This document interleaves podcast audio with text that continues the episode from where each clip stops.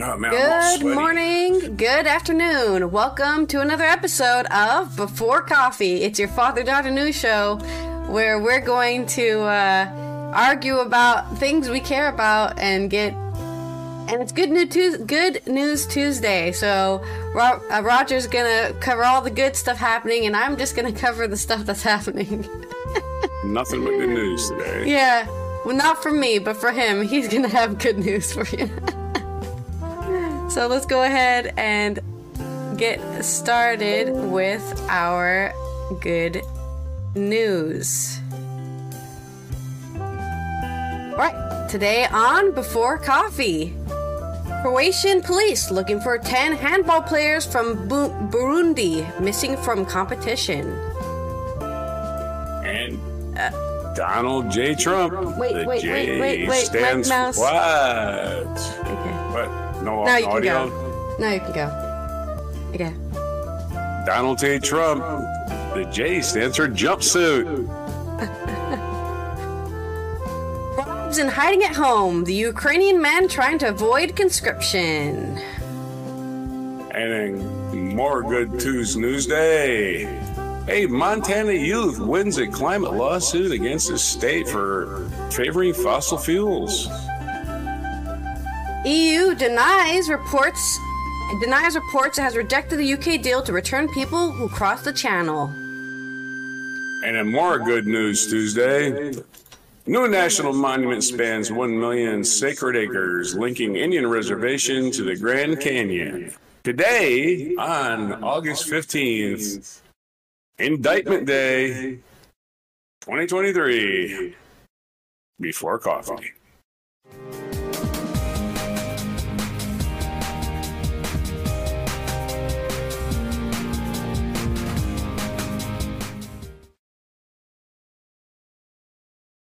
Oh, Oh right. First news story. We've got missing handball players in Croatia. This is from Lorenzo Tondo on The Guardian. Police in Croatia are looking for 10 young handball players from Burundi who have disappeared before a world championship match. That's a suspicious. The Primorje Gorski Kotar County Police Department said efforts are underway to locate the players and determine the facts of their disappearance. According to information available, the players were born in 2006 and had been staying at the Rijeka Student Center, which had, they left on August 9th. Police said the players had not re- returned their calls since. A statement from the Croatian police said the police have received a notification about the absence of the Burundian citizens who are participating in the World Championships for cadets. On Wednesday, around 15, uh, about 15, 3:30, they left in an unknown direction. Measures and actions are being taken to find the missing handball players and establish the relevant facts and circumstances of their disappearance. The Croatian Handball Federation said that before the match with the bah- bah- Bahrain, the players left the campus without permission of their technical staff. The president of Burundi Handball Federation, Dauphin Dikobamye, said they are in shock. Both we as a federation and the parents of these young players ask all those who can help us find them, he told the press. I don't know how well we can return home without them. According to media reports, the players have, been, have planned their escape using their visas to seek asylum in Europe. Ooh, it was all part of their plan join a handball team and then never leave. In 2019, two Nigerian student table tennis players were wrongly deported to Bosnia by Croatian police, who mistook them for undocumented migrants. They had regular visas granting them permission to be in Croatia at the time of their detention. But police did not believe them and forcibly sent them to Bosnia without verifying their status. That day, Croatian authorities had intercepted a group of people attempting to cross the border with Bosnia and Herzegovina. Police in Croatia denied any wrongdoings and raised doubts over the table tennis players' intentions. According to the police, another Nigerian who participated in the championship had attempted to cross the border with Slovenia from Croatia a few days before. So, for some reason, a lot of these uh, tournaments happen to be in Croatia, and a lot of these uh, sports people use Croatia as their jump, their springboard, you could say, into not going back to their country. I'm not exactly sure what the problems are in Burundi at right now, but it must not be good if a bunch of. It's probably just a bunch of, you know, what is it, 2006? So um, um, almost 20 year olds? Almost 20 year olds who just want to, like, get out. They see more opportunities that isn't playing handball, right, in Europe for them, perhaps. And so they want to just you know, I want to become a lawyer. I could never become a lawyer in Burundi, but I can become a lawyer in, I don't know, freaking Germany or something. I have no idea. Mm-hmm. But uh, that's my short first story about uh, the handball players have gone missing, and I kind of hope they don't find them. yeah. As long as they're not missing hand ball players, you know, they're missing. hand. My hands are missing. Yeah. How do you play without hands? the missing handball. It sounds like a new sport. All right, good Tuesday News Day. We have re-indicted because it feels so good. I know I stole that from Keith Olbermann. I could have just done the devil went down to Georgia, right? That fits. Somebody ought, somebody ought to just remake those lyrics. I think somebody has, right? Already. Or yeah. maybe maybe Lizzie Borden lyrics because this is 41 counts of uh 41 different counts here it says. But we'll do the story instead. We'll just do the story news. It says here, uh, Trump indicted in Georgia. Ex president accused of leading push to overturn 2020 vote. We're going to start the story with the headline from the New York Times, but we're just going to read. We're just going to read the indictments and we're going to read the names on the indictment. So, here are the lists of the people's indicted yesterday, along with Donald J. Trump. Some of these names you know Rudy Giuliani, John Eastman, Mark Meadows, Kenneth Chesebro, Jeffrey Clark, Jenna Ellis. Now, the names you may not have ever heard before Ray Stallings Smith III, Robert David Cheeley, Michael Roman, David Shafer, Shawn Micah Thresher Still, Stephen or Stephen Cliffgard Lee, Harrison William Prescott Floyd. Oh boy, there's a $10 name right there, huh? Harrison William Prescott Floyd. Where'd you go to get that name?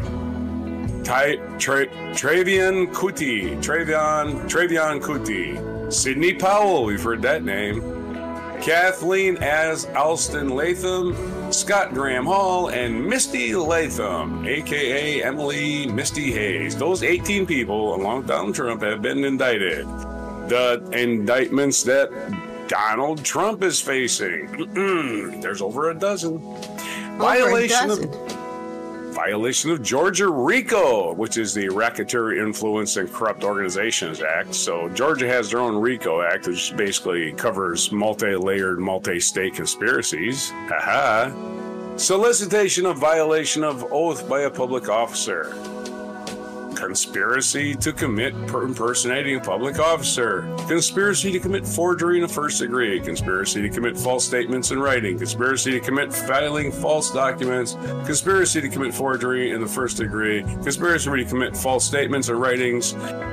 Filing false documents, solicitation of violation of oath by a public officer, false statements and writings, solicitation of violation of oath by a public officer, another count of that and false statements in writings. Yes. Trump and the other defendants charged with the indictment refused to accept that Trump lost and they knowingly and willfully joined a conspiracy to unlawfully change the outcome of the election in favor of Trump. Prosecutors wrote in the indictment Mr. Trump who's running again for a presidential nomination in 24. Early favor to win a Republican nomination has now been indicted in four separate investigations. Let's count them up. New York. We got the federal case in Florida, federal case in D.C., and now a state case in Georgia. And the state case, which is interesting, the governor ch- can't just pardon him. It has to go through a pardons board. So he's kind of trapped if he's convicted. He's going like, I'm going to jail. And uh, imagine the president of the United States, if he gets elected, he's got to stay in jail in Georgia and nobody's going to pardon him. Oh, you always want to make a comedy show out of it. Anyway, there's nothing but indictment hysteria in America. Trump immediately went out and threatened the first witness he knew of, immediate, almost immediately. So, a lot of people are expecting this state judge who don't give a fuck clearly don't give a fuck because he's a state judge. Doesn't give a fuck about, oh no, it's going to appeal to the Supreme Court, blah, blah, blah. He's going to be, no, we're going to lock your ass up if you don't shut your mouth. All right, your story. We're going to lock you if you don't shut your mouth. Okay. Threatening witnesses. You can't do yeah. that. Yeah. 100%. Gag orders are not new, and uh, protection orders are not new, and keeping people without bail is not new. Because the guy in the documents case in the Pentagon is still being held without bail. And he's nowhere near as dangerous as old Diaper Donnie there. Diaper Donnie. Okay. He wears in diapers. I'm more corruption news bribes and hiding at home. That's right. A lot of Ukrainian men are trying to avoid conscription as their country is being invaded by Russians by doing whatever they can. This is from Shaun hmm. Walker in Odessa and Jamie Wilson. At the last military checkpoint before he exited Ukraine in April, a 39 year old man from Odessa handed over papers showing he had a serious spinal injury, thus exempting him from military service and from the ban on adult men leaving the country. One of the soldiers said, That hospital really likes its diagnosis, huh? recalled the man. I could see that they knew exactly what was going on, and it wasn't the first time, but they were powerless to do anything, so waved me through, he said. The man, who asked for anonymity to discuss the matter, admitted that he had paid $5,000 bribe to escape a potential draft into the Ukrainian army and service on the front lines in the war with Russia. I knew there was no way I would be able to sit in a trench, so I took my savings and contacted a fixer. What is this, cyberpunk? Everyone knows where to find them. I paid in cash. They sent me to the hospital to do a spinal MRI. The hospital gave me a medical report claiming I had a major spinal defect, and with that, I could get papers allowing me to leave the country. I had the feeling that at every stage of the way, people knew what was happening and were and were getting a cut, said the man. The whole process took two weeks. The man was able to leave Ukraine and now lives elsewhere in Europe. I believe it, it is believed that tens of thousands of Ukrainian men have left the country illegally since the full scale war with Russia started last February, many by paying bribes. On Friday, the Ukrainian President Volodymyr Zelensky fired every regional military recruitment head in the country, citing endemic corruption in the apparatus. This system should be run by people who know exactly what war is and why cynicism and barbarity during war is treason, he said in a video address. Odessa has emerged as a particular hotspot for draft evasion schemes, with a recruitment official arrested after he was found to have 5 million in savings and a lavish property in Spain. It's like, I'll give you my apartment in Spain if you can let me uh, leave the country.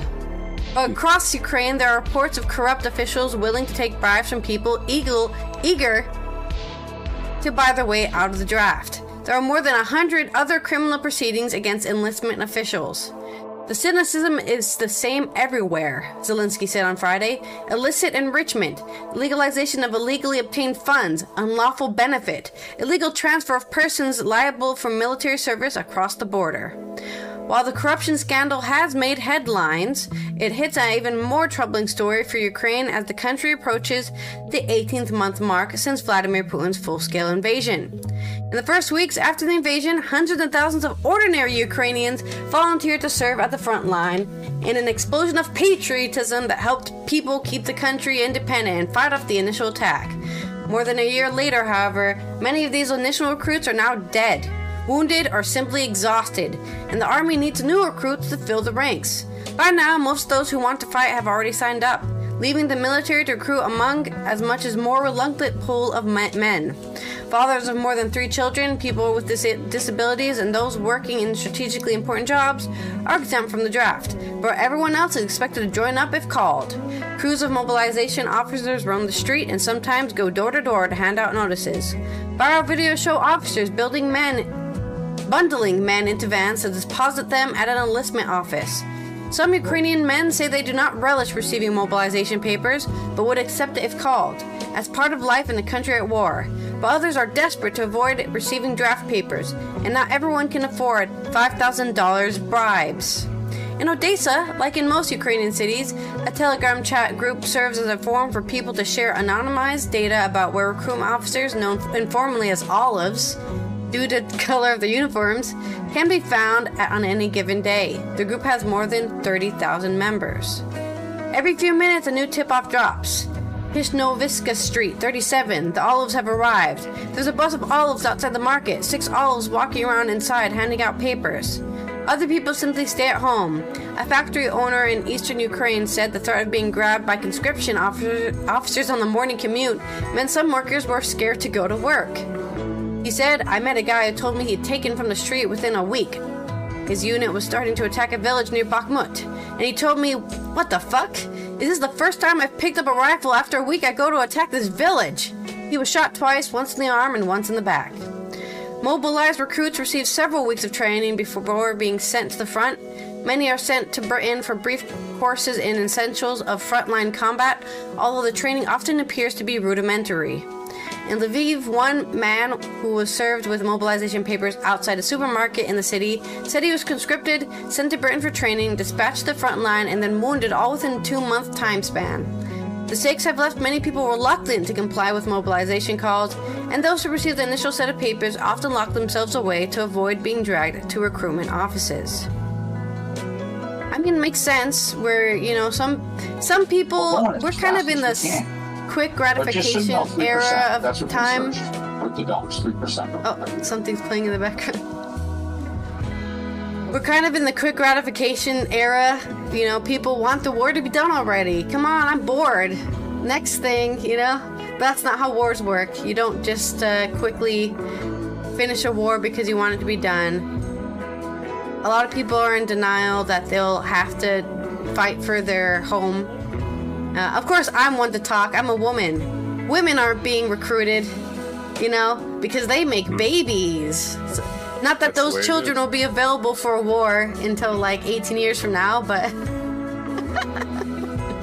you know, it's a. There are two categories of people. One is already in the army, and the other is too scared to go outside so as not to be conscripted.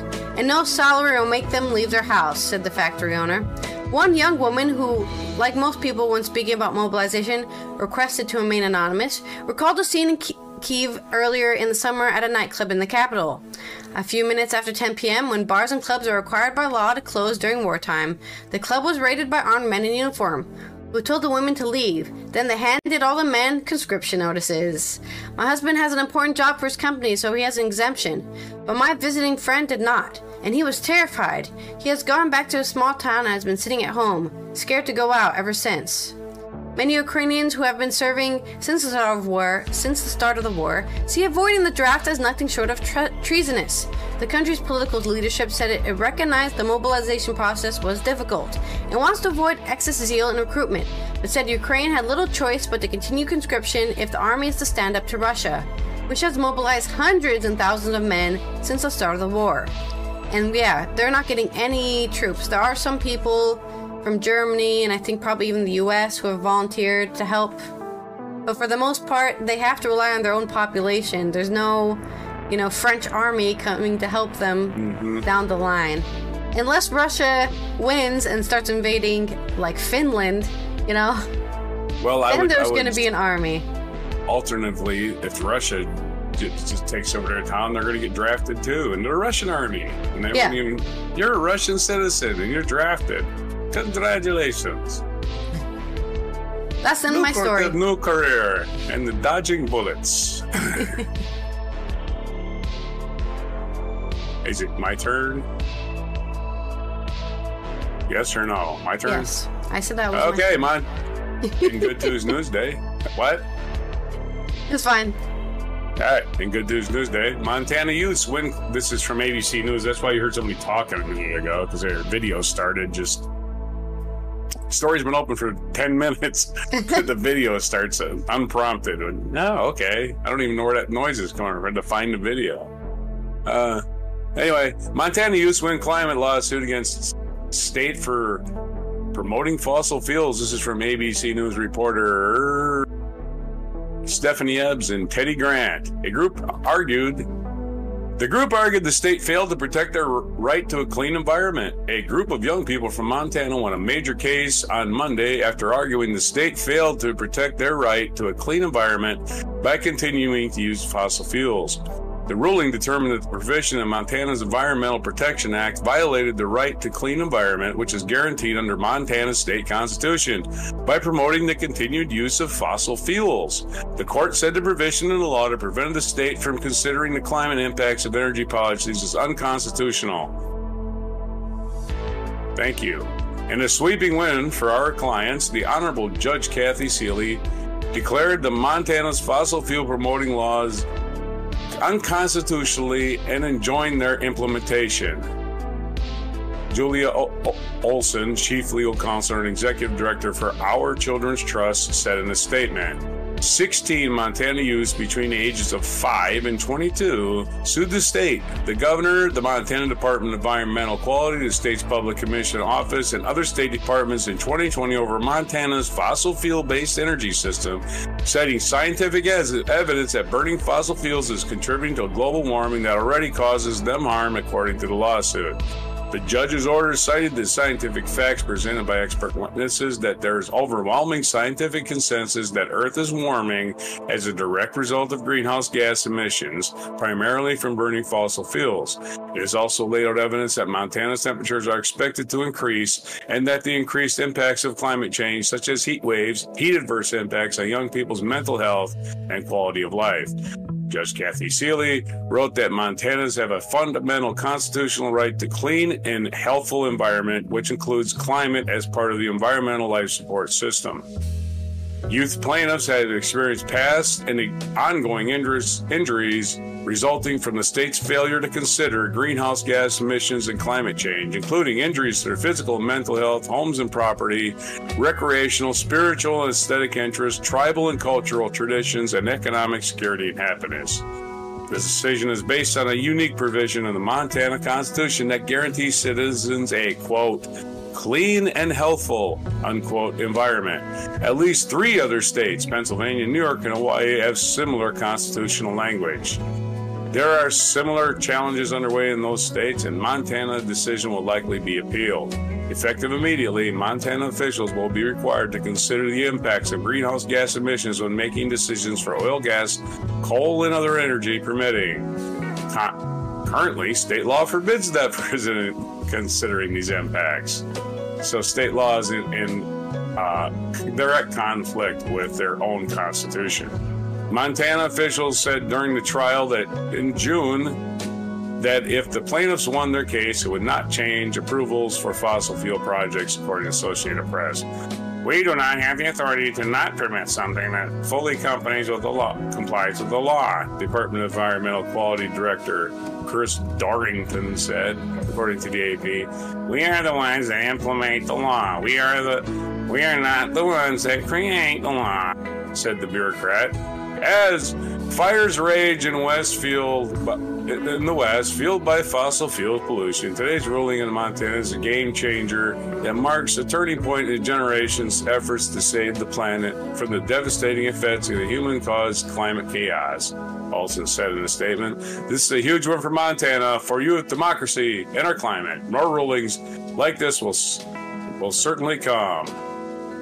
Another youth climate case against the Hawaii Department of Transportation is scheduled to go on trial in Hawaii next summer. Your story.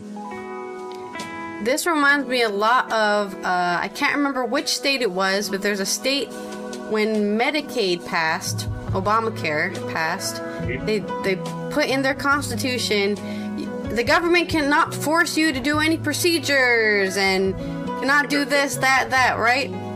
And then later they tried to pass a law against a transphobic law against trans people, saying uh, we can force you to not take gender assignment surgery. We can control that you can do it or something like that. And then mm-hmm. everyone was like, aha, but in your constitution, you said the government has no control over telling me what I can do with my body. Mm-hmm. Isn't that convenient for me? it's like you have to follow your own God constitution. That's why you wrote it. How ironical! It's like the people that uh, passed these. Uh, remember Sharia law? We're not gonna. We're gonna outlaw Sharia law. Sharia law, which nobody knows what the hell that means. They just knew it sounded foreign. In the South, in the South, they went and passed a whole bunch of laws that said Sharia law is not gonna pass. Our, well, now what they did was they they excluded their own religion from making laws too. So good for you. You made a religion yeah. not a determinant and determining a law. Good, good for you, Southerners. Good Sometimes it just works out that you way. Finally got it? it. Yeah. yeah. but they probably won't follow it. They probably won't follow it. Yeah. Well, speaking right. of scary so, foreigners, uh, the EU is denying reports has rejected the UK deal to return people who cross the channel. This is from Ben Quinn, the political correspondent at The Guardian. The EU has rejected reports that it is not open to a new deal with the UK on returning people who have crossed the channel, after a leak of purported discussion between London and Brussels. A leaked copy of a memo on discussions with the UK's National Security Advisor, Sir Tim Barrow, was reported to have included mention of an aid to the European Commission President Ursula von der Leyen, ruling out a post Brexit returns agreement. Von der Leyen's aide, Bjorn Seibert, reportedly said in the memo that the Commission is not open to a UK EU readmission agreement. However, a spokesperson for the Commission denied Seibert had said what was attributed to him in the memo, which was reported by the Daily Mail and the Times, two propaganda papers. We have checked. Mr. Seibert did not say that the Commission spokesperson said, who asked about the memo. When asked on Tuesday morning about the report and whether any refusal by the EU represented a setback, the UK Health Minister Will Quince said government was taking a range of steps to quell illegal migration and one could not take be taken in isolation. This is a hugely complex and challenging issue, and one the Prime Minister has put as part of his five priorities, and I know he and his Home Secretary are determined to address it and stop the boats, he told Sky News. Don't stop all the boats though, because otherwise don't get any imports. As health minister, I won't be, won't have any. Oh wait. As a health minister, I won't have been over any details of the negotiations with the European Union. But if you look at the details of the discussion we have with Turkey, with Albania, and indeed with the French, they're starting to bear fruit, and there's then more widely. If you look at the deterrent factor again, this is making a difference. Okay, so they're not talking the European Union, but they're talking to everybody else. While the UK has reached bilateral agreements, including recent deal with Turkey to disrupt people smuggling gangs and tackle illegal migration, the UK is no longer part of return agreements between the EU and 24 other countries after Brexit. Hmm. Yeah, Brexit sure did help that migration issue, didn't it? Rishi Sunak has pushed for bilateral turn agreements with France, but Emmanuel Macron has said any deal must be at the EU level. Get fucked. Uh, the French president made clear during a, EU, a UK France summit in March that any return mechanisms would not be an agreement between the UK and France, but an agreement between the UK and the EU. While Sunak has continued to lobby other European leaders within the confines of the meeting available to him, including the gathering of the European Political Committee in Moldova in June, he has faced increasing pressure from his backbenchers to take a different approach. Like how we talked about, they might just abandon the European human rights provision and just decide humans don't have rights anymore, at least if you're British. So they might decide to do that.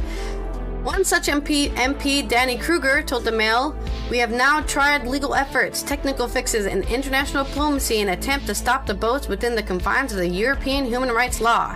If the EU won't consider a returns agreement, we will have no choice but to take back full control of our legal sovereignty." Okay, cool. Just some more populist talking points there. And uh, well, our well, legal sovereignty. Yeah, you already have it, dude.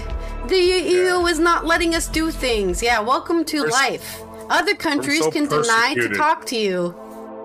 What a concept. Your story. Okay. What the hell happened? Oh, my headphone cut off. Okay. I'm back. All right, and more Good Tuesday News Day. New national monument spans 1 million sacred acres, linking Indian reservations to Grand Canyon. This is a story in the Good News Network. And Mr. Um, let's see, is there a byline with this one? I'm, Andy Corbley. I'm always I'm always linking his stories. It seems like He's just a positive From guy. the, yeah, well, it is the Good News Network. Dot org. Okay. One million acres of public land in the north, south, and northeast of Grand Canyon National Park have been officially turned into a national monument after lobbying efforts by American tribal nations.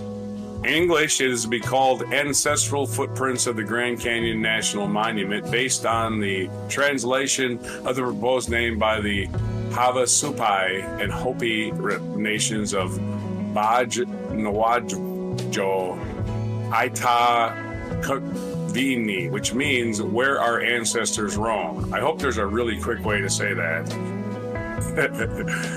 Baj Jakawiki. I knew I knew monuments protects thousands of cultural and sacred sites placed. No, this thing needs a sound X on it to pronounce these things. Yeah. The new the new monument protects thousands of cultural and sacred sites, places of natural beauty like spring-fed waterfalls or Gray Mountain called Dizilbi by the Navajo, which are precious to tribal nations in the Southwest. The 12 tribes that joined together as part of the lobbying efforts included the Havasupai tribe, Hopi tribe, Hualapai tribe, Navajo Nation, Yavapai Apache Nation, Apache Nation, Pueblo of Zuni, the Colorado River Indian tribe, and the five separate bands of the Paiute. Being part of this announcement means everything to me, stated Interior Secretary Deb Haaland, the first Native American Cabinet Secretary, herself a Laguna Pueblo. After the establishment of the Grand Canyon National Park in 1919, the Havasupai people were driven out from their lands. Their story is one that is similar to many tribes in the Southwest who trace their origins to the Grand Canyon and, and to the plateaus and tributaries that surround it. These special places are not a pass through on the way to the Grand Canyon. They are sacred and significant and deserve protection. The designation is subject to valid existing rights and will not prevent the development of valid existing mining claims. However, the establishment of the monument makes the moratorium on new mining in the area established under the Obama administration de facto permanent. The new monument will be split between three separate conservation districts linked via existing boundaries of the Grand Canyon National Park. The first will be directly south in the South Rim Visitor Center. The eastern portion will reach out to the north easternward terminus of the protected part of the canyon adjacent to the Navajo Reservation. The final and larger section will cover all the country between the canyon north of the Supai and Kaibab Indian Res- K- Indian Reservation on the border with Utah. And that's our short but sweet good news as we expand a national monument for indigenous people to have forever and ever or until a fascist takes over that wants their minerals. Your story. Isn't that the truth? Okay. That's usually what happens. Fascist Well, that's takes what over. happens. Yeah. Oh shit, they've got stuff we need. Sorry about that treaty we signed. Fuck that treaty. Uh, It's happened, yeah. It's happened many times in the history of the United States. Gold rush. In culture news, the Edinburgh Fringe is back. But is it still the heart of the comedy scene? This is a article by Brian Logan. Somebody is crying themselves famous. Somebody has been forced to sleep for a month in a nuclear bunker. Somebody has replaced their labia with two sides of beef. It can only be the Edinburgh Fringe, a varied, attention seeking, and all his life is here as ever. Beyond that, opinions diverge. Depending on whom you listen to, Fringe 2023 is an atrocity against mental health, social justice, and artists' bank account. Or it is a phoenix from the ashes rebirth of the world's biggest arts festival after the COVID hiatus and last year's tetchy partial reemergence. Cock an ear to the wind, you can hear the sound of pandemic demons being laid to rest. For two years or so, we wondered whether the festival would ever rise again. Crowds cocooned in dank cellars in a Greek city where everyone catches the fringe flu.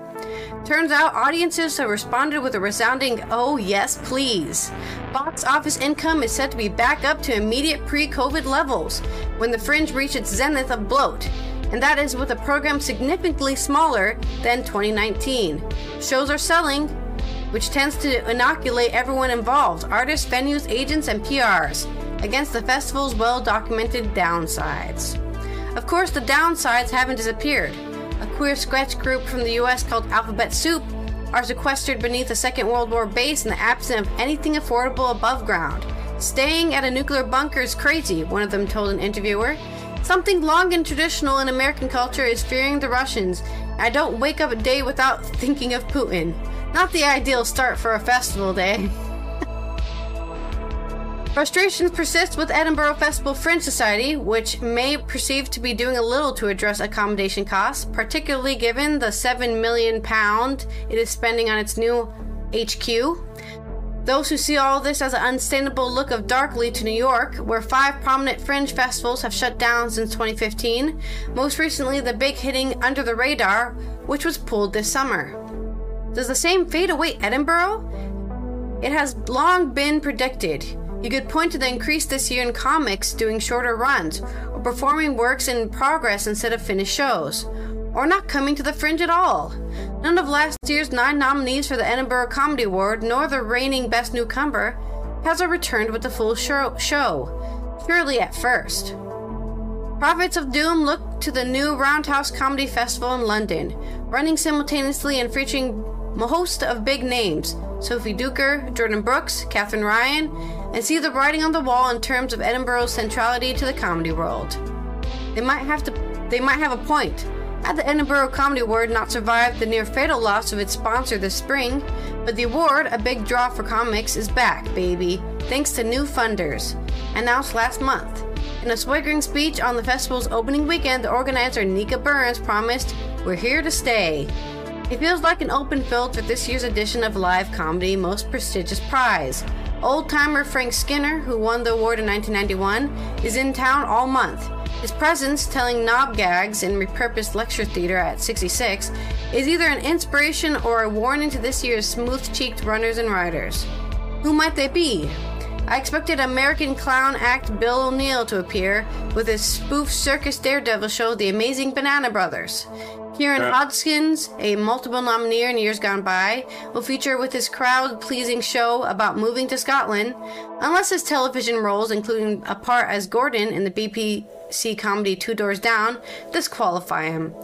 The show being spoken of in the most hushed tones is Tragedy Plus Time by Ed Byrne, about the death last year of his brother. The comedy director Paul Byrne but the Irish man is too well established to qualify for this award. He was on the short list in 1998, before several years of contenders were born.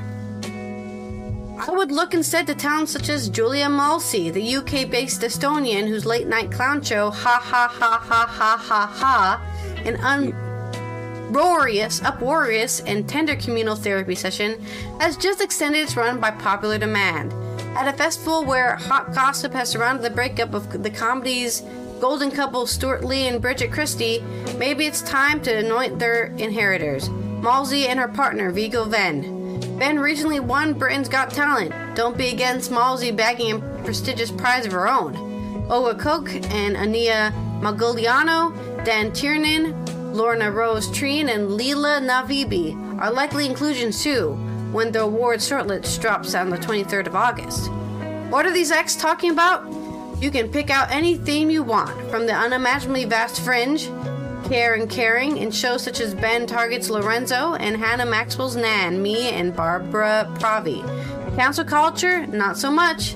Comedians are bored with the topic for all that rose, rage, and elsewhere on the fringe about gender critical MP Joanna Cherry's booking at the stand comedy club or posters subject to puritanical censorship I've seen a few shows by artists of color about the burden of representation, which must feel acute in Edinburgh, where audiences skew very white. But the subject feels bigger than that, as the identity politics is starting to buckle under the weight of its internal contradictions. We are living in an age of This Is Me, so fewer comics make shows about anything other than themselves. This is certainly true of fringe newcomers, almost all of whom respond to the challenge of making the first solo show by creating a 55 minute autobiographical calling card. This is who I am, What is sellable about me with a few jokes mixed in. This is still then the festival that makes novice entertainers' dreams come true, even if it pays to be strategic about the process. And even if some of them sleeping on spare sofas in out of town campsites or in underground bunkers get a bit mildewed as they go about it. Goodiness knows the fringe has problems to solve. So far this year has been easy to forget them. As artists and audiences meet one another by thousands, the sun shines just a little, and the clouds of Kogan begin to disperse.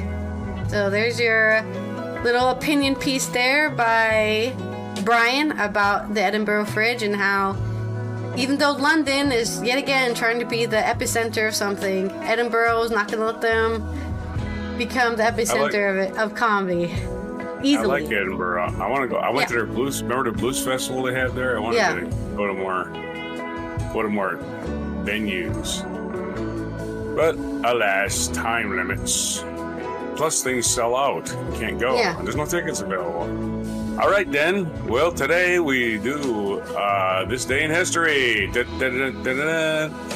In 1057, Macbeth, King of Scots, was killed in the battle in battle by Malcolm, el- eldest son of Duncan the First. So there you go. 50, nothing to say except I remember when they said the Stuart dynasty was came from Macbeth, which was complete fabrication. I wonder where they ever started. But I was told that when I was a kid. Yeah. Yeah, that was complete fabrication. Did not come from there at all. 1534, St. Ignatius of, of Loyola led companions who would become co-founders of the Jesuit order to Montmartre, Paris, where the first Jesuits took their vows. So, there you go. 1534, the first Jesuits. 1879, actress Ethel Barrymore, who is considered the first lady of American theater, was born in Philadelphia, the start of the Barrymore acting family. 1914, after 10 years of work, the Panama Canal opened for ships. So happy birthday to the Panama Canal.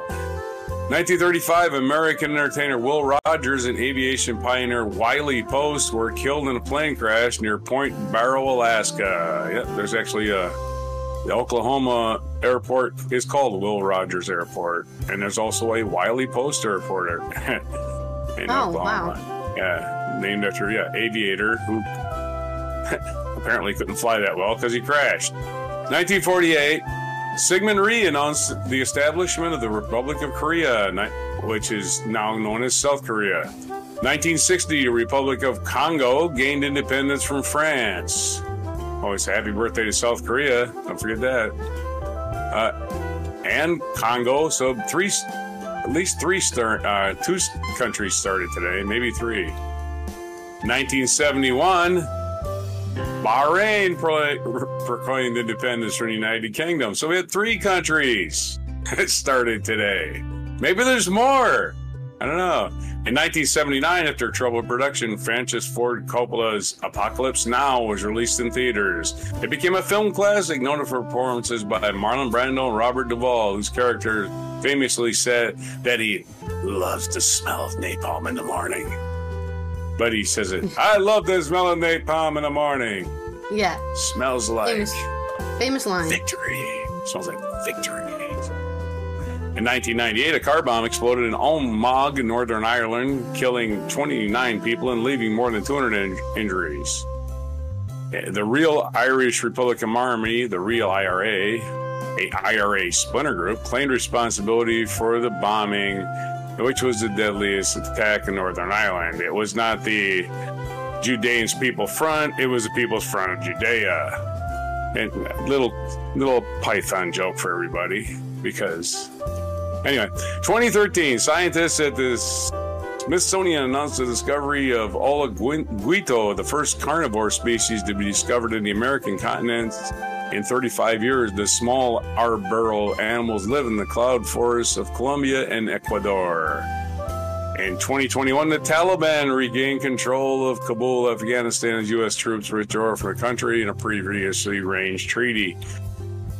1947 is our featured event. It is the independence of another country, India. So, four countries got their independence today for keeping score at home or What do you say if you're scoring at home or even if you're alone? After three decades, the Indian the Indian independence movement led by Mahatma Gandhi achieved its goal on this day in 1947 as a free and independent India was established, ending nearly 200 years of British rule. Birthdays today. Jennifer Lawrence was born this day in 1990. Ben Affleck was born in this day in 1972. Melinda Gates, Bill Gates' uh, wife, American businesswoman and philanthropist, was born in 1964. And Alexandro Iñ- Iñárritu, uh, Mexican director and producer, was born in 1963. So he's turning 60. And Anne, Princess Anne, British royal, born this day in 1950. Another famous birthday, Napoleon. Napoleon. Oh no, yeah, Napoleon was born on this day in August 15th, 1769. The original Napoleon. Not of them cheap imitations. And what what day is it today? Are you curious? Even a little Yes. bit. What day it is today? It is National Leathercraft Day. So National Leathercraft. Leathercrafting. make something out of out of cow skin. And it's also VJ Day. In other words, victory over Japan, where Japan just said, "Okay, stop dropping bomb and stop dropping atom bombs on us. We give up." National Lemon Meringue Pie Day. So, so leather and lemon meringue go together, just like peas and um, whatever. Peas and mash. Pe- peas and oranges. Yeah. Okay. Peas and National re- meringue pie and leather. Okay. And the only other day it is is National Relaxation Day, where I'm going to practice that almost immediately. Okay. Only done Well, four this days. has Now- been Allison here from the Netherlands. Excited to be not relaxing all day because I don't have time for that. I'm going to be busy all day for the next week and uh, hope to see you tomorrow for some more Before Coffee, your father daughter news show you didn't ask for. and this is Roger. Gonna count indictments in a 41 41 indictment with 19 defendants. I'm gonna read that and count indictments and counts and go to sleep like they're sheep. I don't Yeah. know i'm not talking very well this morning this is Roger, United States, saying goodbye on all the news of the comprehensive news of planet Earth on August 15th, 2023 edition of Before Coffee.